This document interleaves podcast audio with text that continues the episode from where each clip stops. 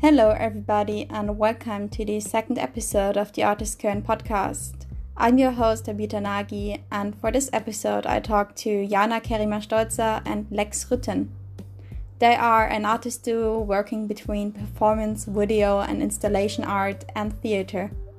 In the interview we talked about working as a duo, science fiction between the today to tomorrow and 100 years from now, and robots who are in love. We also talked about humans developing empathy for vacuum cleaners. Let's get it in and I hope you have fun with the episode. Welcome to the podcast, you two. I'm here today with Jana Kellermann-Stolzer and Alexander Rutten.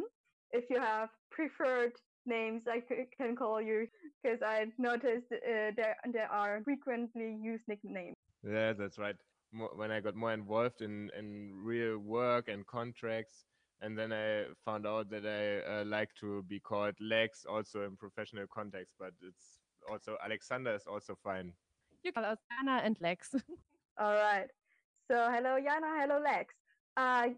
You two work as an artist duo, primarily in installation, sound, and I would also call it theater in a way. Yeah, and I would like to start with how you started to work as a duo. How did it come about?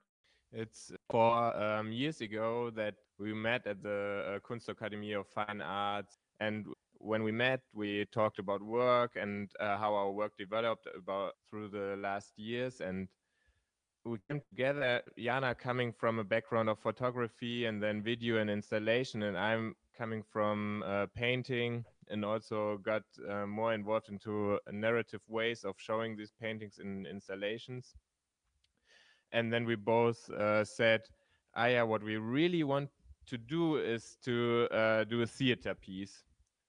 And yeah, also Jana said, let's do a theater piece, let's do it together.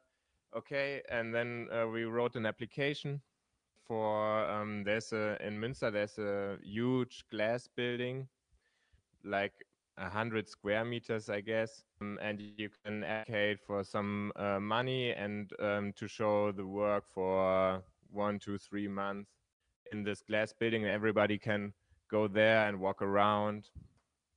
Yeah, and that's when we started to work together on this. Mm-hmm. And what kind of building or institution was that?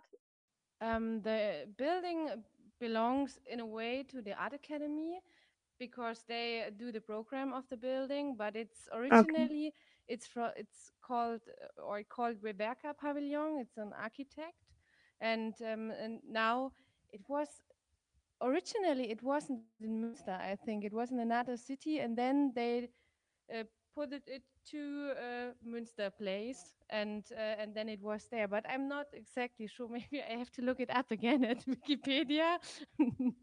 And but now they're doing, I think, 4 exhibitions a year there.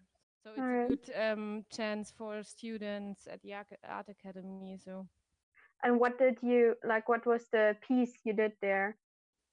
Slowly, we found out that we were not capable of really doing a theater piece because of the background we came from, but we also matched in the interest for sci-fi and also futuristic ideas in our work and in our thinking, and so we kind of made a sound piece for this glass building, which we filled totally into fog, and also we laid down some some wood stuff on the ground, so some leaves and these little pieces of wood, I would say.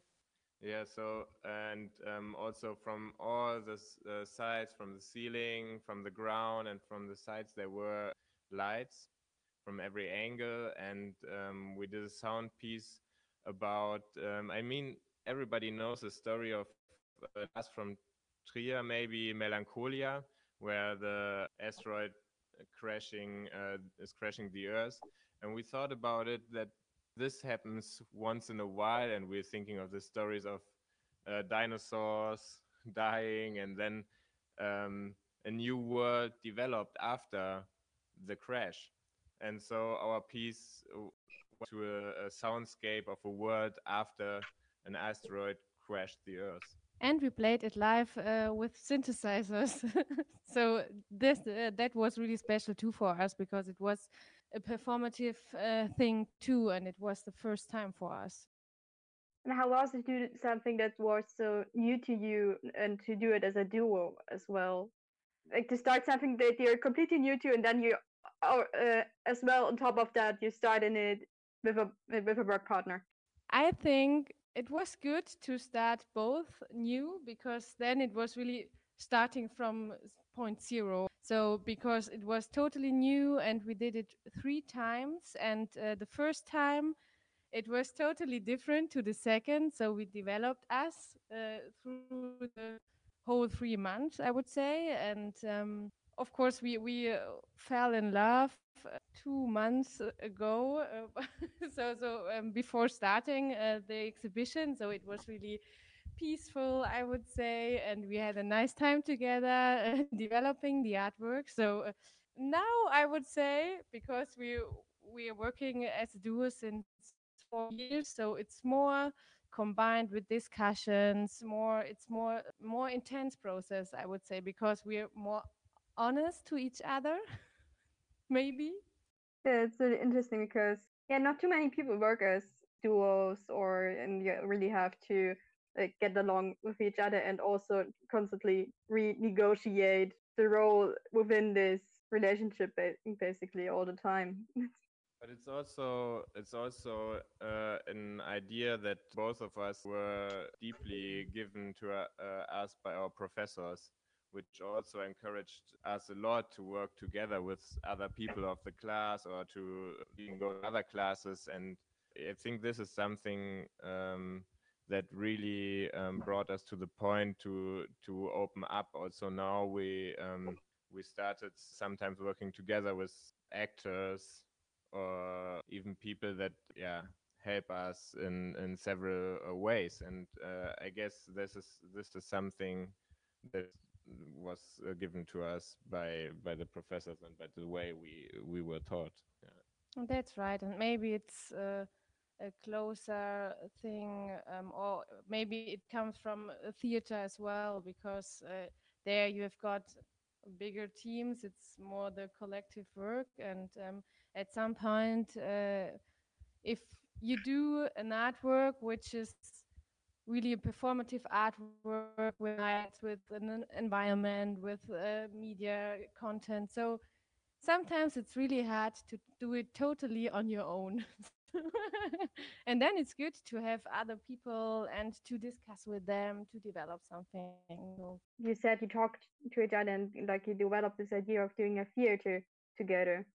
And how did you come to this new form, this desire to basically do a work in a new medium in a way that's completely different from what you have done before? I think it comes from maybe kind of from our experience while visiting or going into a theater, and then we went there, and it's more emotional for us than going into an art exhibition. So there's so many happening, and the stage design is so nice. And at some point we're sitting there and how it would be if we had the possible or the chance to go there, to go on the stage and being inside it, and with the whole sound design and the environment is a kind of a very immersive thing in the theater. But if you put the theater immersion in a way in an art exhibition, then you have the chance to go through it, or to be a part of the stage in a way as a visitor, and that's the interesting thing for us. For me, it's also I never thought about the medium too much, because often it's like this: you are very stuck to what medium you use, and then you are a painter. You use color and line, But this is very different from doing a sculpture. And for me, it was always difficult to differentiate this from each other. So I have a material, that's for sure, and that is sometimes it's a synthesizer and sometimes it's my camera, but yeah, or a software. The last years were also nice and more fulfilling for me because we found out that we can in every work use a different material and find new things to do our work with. Yeah, it sounds really nice to like not having yourself be predetermined by the material you work with, but have your work you want to do and then look for the materials that could be interesting to work with in it. Totally, and you really learn much. So it's kind of crazy how many programs we already learned. So it's from Photoshop, InDesign to the face Instagram face program or the face filter program Spark, and now we're trying to do something with 3D animation. So it's time to learn the Cinema 4D, and so we're doing the synthesizer programs, Able, and so it's really crazy a lot, but you forget also a lot of that. So, oh gosh, that's crazy. It's gone. So you really have to practice it all the time, not to forget everything. And with the Instagram face filters, did you do for the last work that you had in the portfolio you sent me? Was this with the face filters? Yes. This program. It was the easiest way to realize it. So yeah. Yeah, last year Facebook gave the program to everyone. It's now open to everyone, and you can just download it and start doing your own face filters. And instead of doing a proper animation, we thought it would be easier because we wanted to do a musical with the singing mouses and stuff. And so we thought it would be easier to use this application instead of doing it all in a 3D program. And this was really nice because Spark was very easy to use. Yeah, because in a 3D program you would have to like program every motion basically, and then you have this face mapping, right? Of course, it was a bit to learn it, but in general I would say it was easy to do it. So Lex did the masks and the design of it, and I did the environment and the programming of the little things. So, and then we had to perform it for sure, the songs, and with the mask in a way. Yeah, short insert for the listeners. The work we are talking about right now. In the flood. You know, in the flood, and it's a musical, as they said, where different animations, different masks that are floating in different environments as well, sing about connectivity and also about data streams and products in a way. It went. We got interested into logistics, basically. And yeah. Also, the first mask has these Amazon packages around its face. Yeah, I mean, we drove by train. And if you leave the city center, I think mostly everywhere you see popping up these logistics centers. And for us living now in Dortmund, in the Ruhr area, it was interesting to see how you see so many buildings are leftovers from the coal mining in this area here, like really huge buildings, and everyone is talking about how it was to work there and stuff about migration. And then it changed into a car industry, and also car industry dropped, and then now we have the car industry. Last year the Opelwerk got smashed down, and now next to it there's this huge DHL mega center.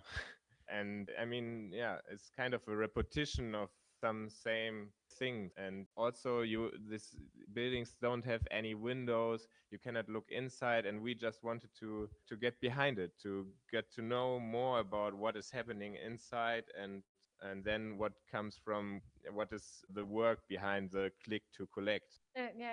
But one important part is that we try to find some stories behind all these images you see in the landscape or in your environment, and so that's why we wrote these songs like a soundtrack, and they're telling little stories from behind. And one important thing was for us not to do it in a destructive or in a kind of way which is rare or which has this criticism with it. We try to do it more in a sweet way, so because they are little avatars telling stories, and they smile to you, and it's okay, you can make your own image out of that, so but we're singing for you.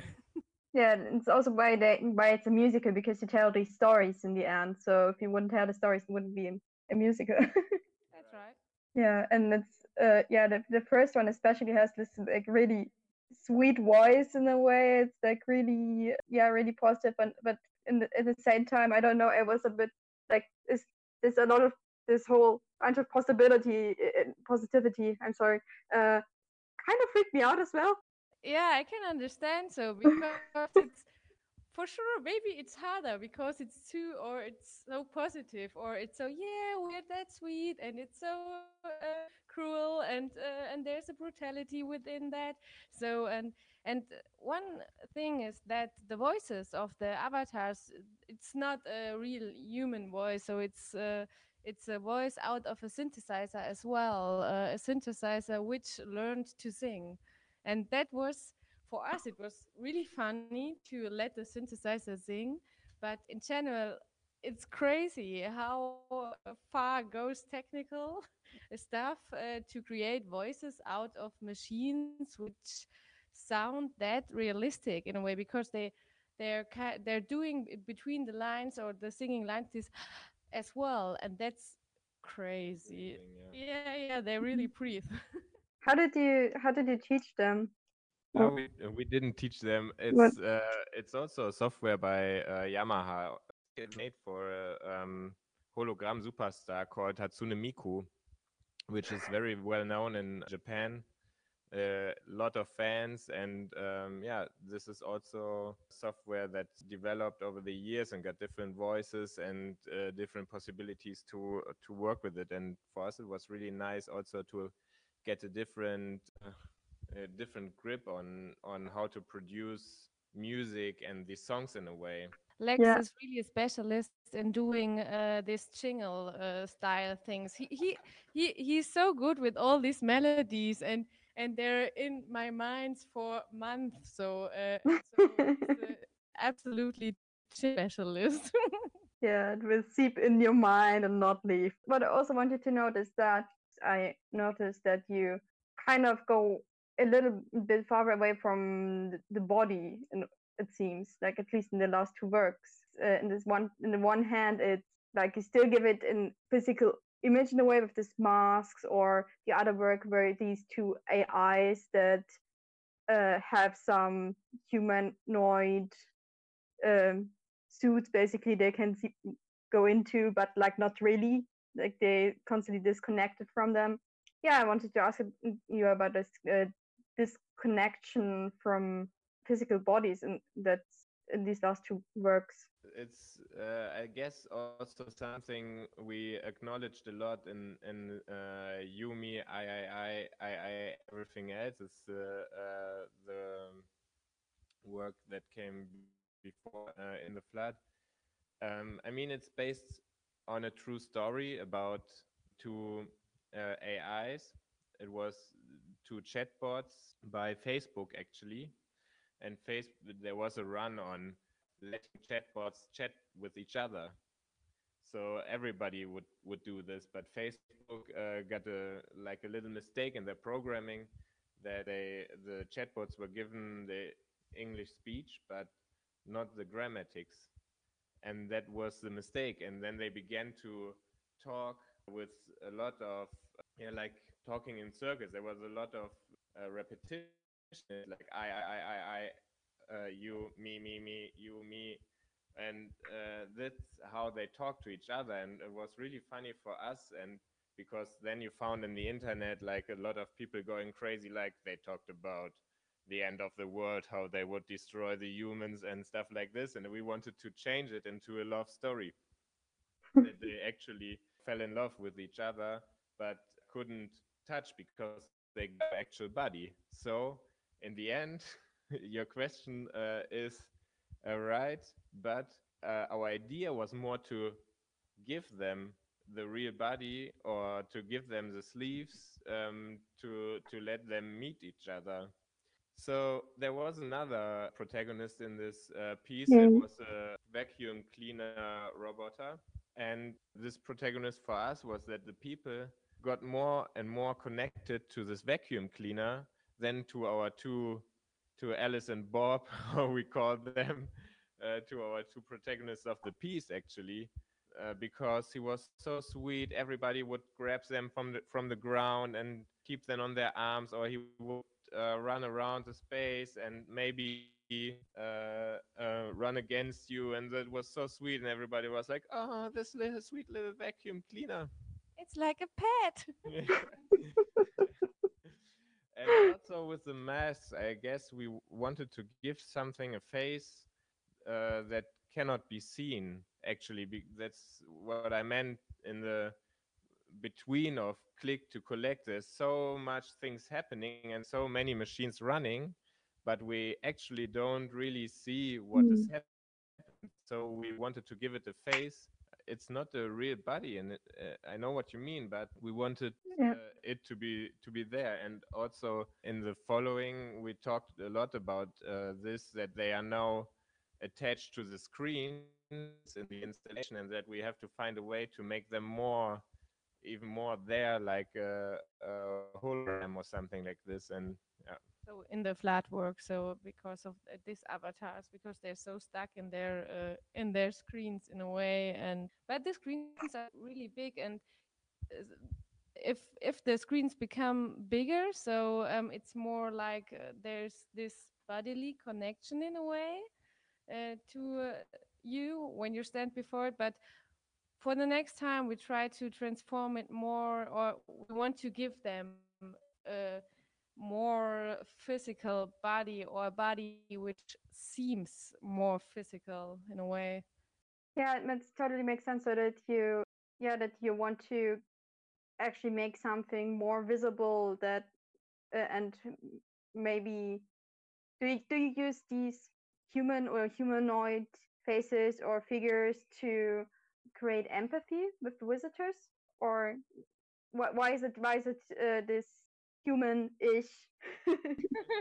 Yes, I would say yes, because this is a big discussion in our work all the time, the thing about empathy and machines. So and this there is this uncanny valley moment as well, and especially with the Yumi I everything else work, because there it's totally, I would say so, because they're really kind of too close to people, and for us it's a way to play with this empathy thing too. So because so the vacuum cleaner, it was so sweet, and now the avatars, they're sweet too, and they sing for you, so of course they're so far away from human faces, so that they're I think it works in a way that you have empathy, and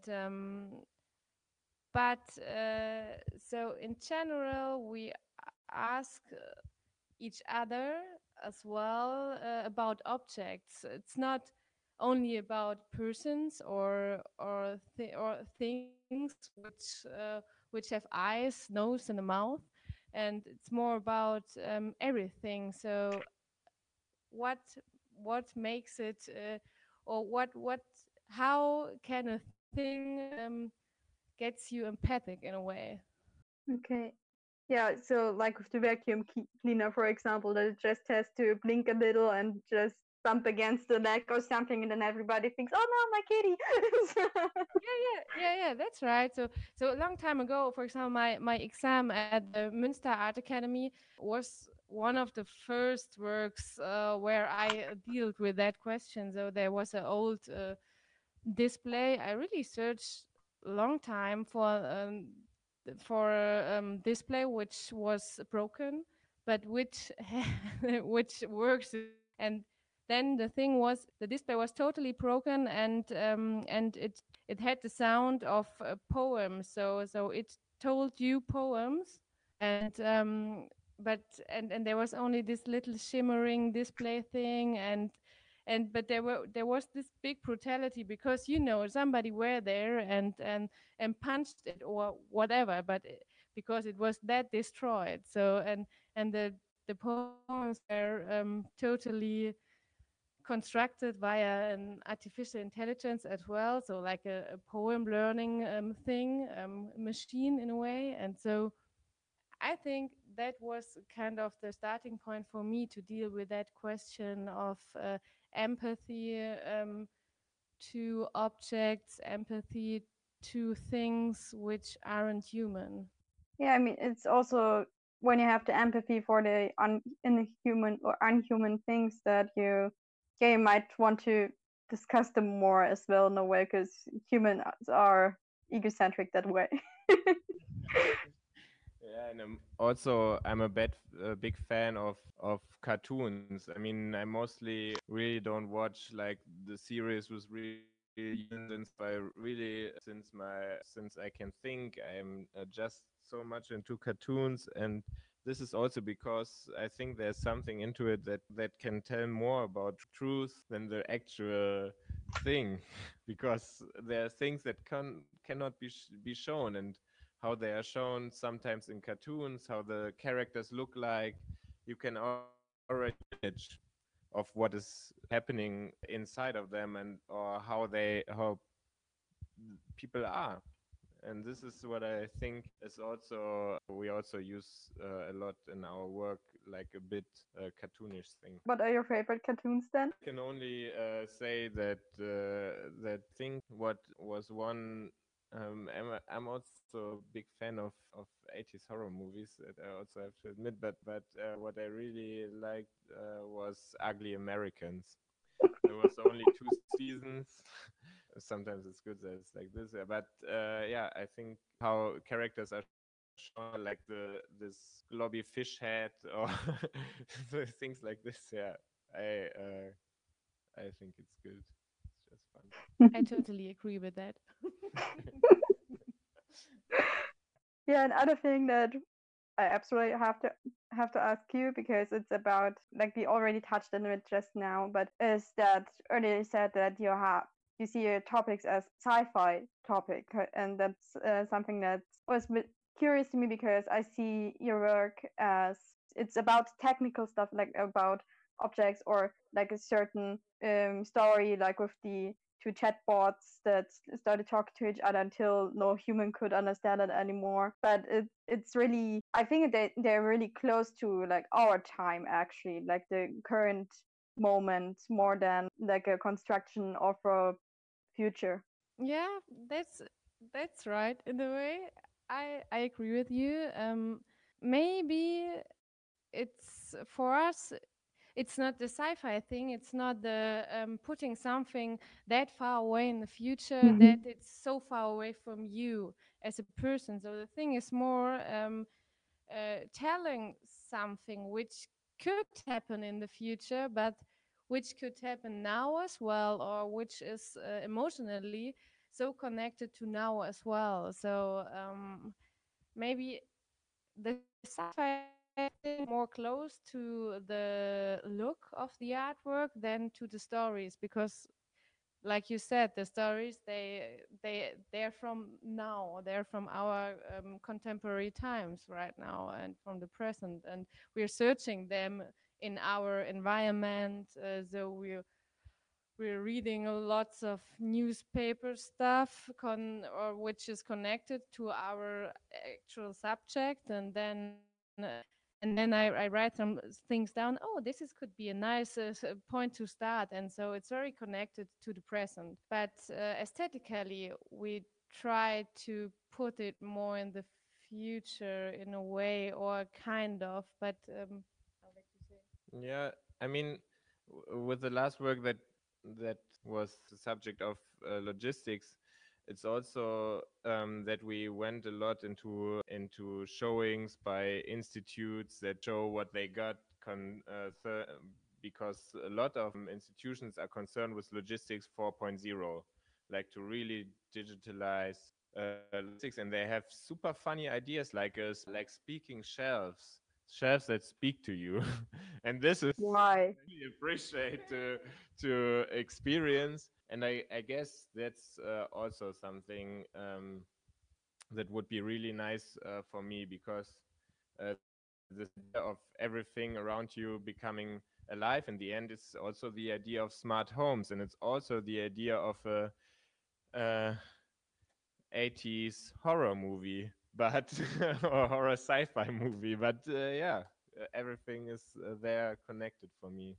Yeah, so maybe you could say it's like, you know, in a way you use these aesthetics of one way of sci-fi, and that the work you make that they are rooted in the now, but you look towards like what could happen like in the next 10 years or something. Yeah, that's right. Yeah, for example, now we're planning, or we're doing a little video work in the next weeks, and this is, I think it's the most work which is, or the most, or this work is most connected to science fiction, or isn't it? So in a yeah, maybe okay. It's the story is 100 years in the future. But of course we will film it now. But it's 100 years in the future, and there are no humans living on the world or on our planet. So yeah that sounds very sci-fi. Like a really classical sci-fi trope. yeah, we try to improve our sci-fi out of the angle of a drone. I think last year we did a performance with a drone that can react to your gestures, and we were asked to do a performance again, but a live performance that cannot happen anymore. And so we decided together with this institution to make a film out of it, which is shown like a drone or an artificial intelligence would explore the Earth in 100 years. Where are you showing this video then, or something, or as performance, or how will you show it? I'm interested. It will be in the internet end of the year, so no, end like of October. 19th of October. Yes, 19th of October, and then maybe next year there will be a screening as well. So if it's possible to invite some people to a screening. No, but it will be on the website of Emscher Kunst in October. Again, what's the website? Emscher Kunstweg, and then we kind of we will see. So because it's only, we have only the plans and the places, but everything is to do. Will happen in the next week. How long do you usually take for a work? Because it sounded like really research intensive as well. Yeah, it really depends. So first of all, there is a research time, and this is really the longest time of an artwork. So we know, okay, this will be our topic. So now we're going into research, and sometimes it can take 6 months. Sometimes it takes only 3 months, and then we plan the artwork, and the process from planning to construct it, it's not that long process. It's more, maybe then it's like 6 month planning and research, maybe 1 month. Yeah, this we have to buy this and that, and order this in the internet, and then it's like a 2 weeks thing to build it up in a way. Yeah. But then it transforms every time when we install it again. So every installation is transformed from one exhibition to another, because then we see, oh, this works good, this doesn't work that good. And so, yeah, it's an endless process in a way. I don't know if an artwork is finished at one point, maybe never. It's also because the situation or the rooms we create, we can only really see how they work out when there's public to look at it. And then sometimes we go to our exhibitions just to see how people react to certain things, and then we can try out different things in the next exhibition. And this is also something that's very interesting for us, because we have always like, okay, how will the people enter the room?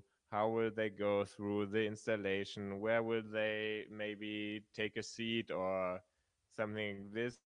We sometimes want to open certain things up, but it's hard to, because also we are showing our installation in the flood now in a museum here in Dortmund, and there's the other artworks are totally like, you don't touch them and you don't come too close to them, and it's always like, I really find also with this installation there, it's not breakable.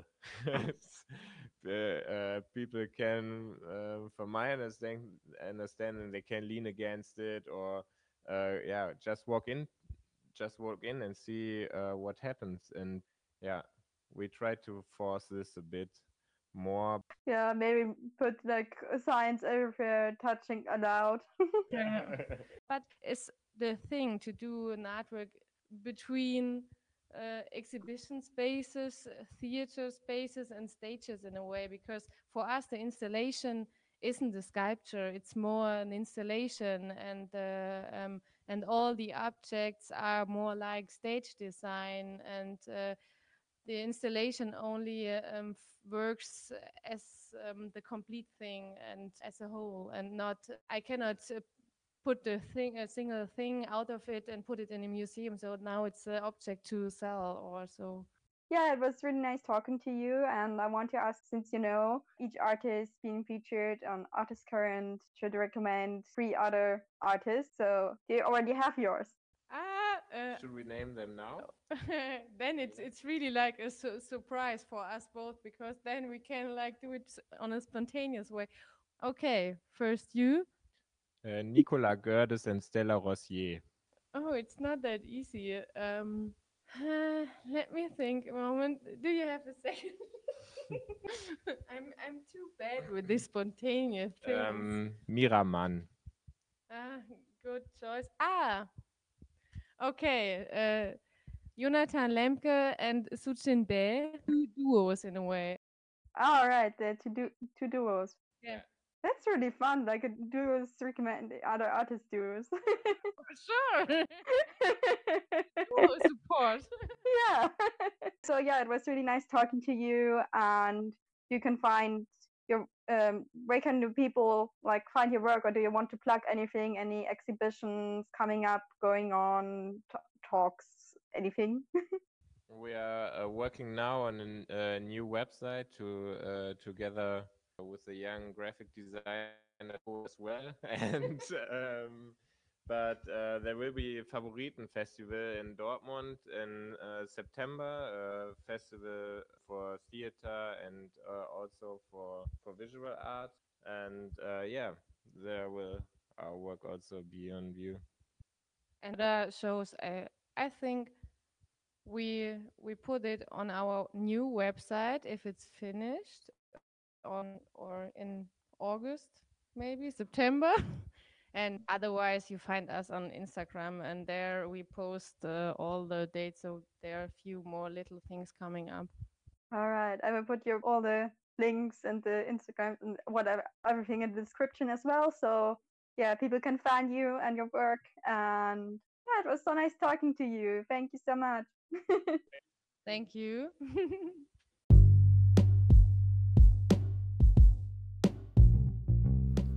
This was the 2nd episode of the Artist Current podcast. I hope you enjoyed it. As I said, I've put everything down in the description, so you can find the artists on Instagram and their works featured on our Instagram page as well. Until next week on Monday for the next episode, and bye bye!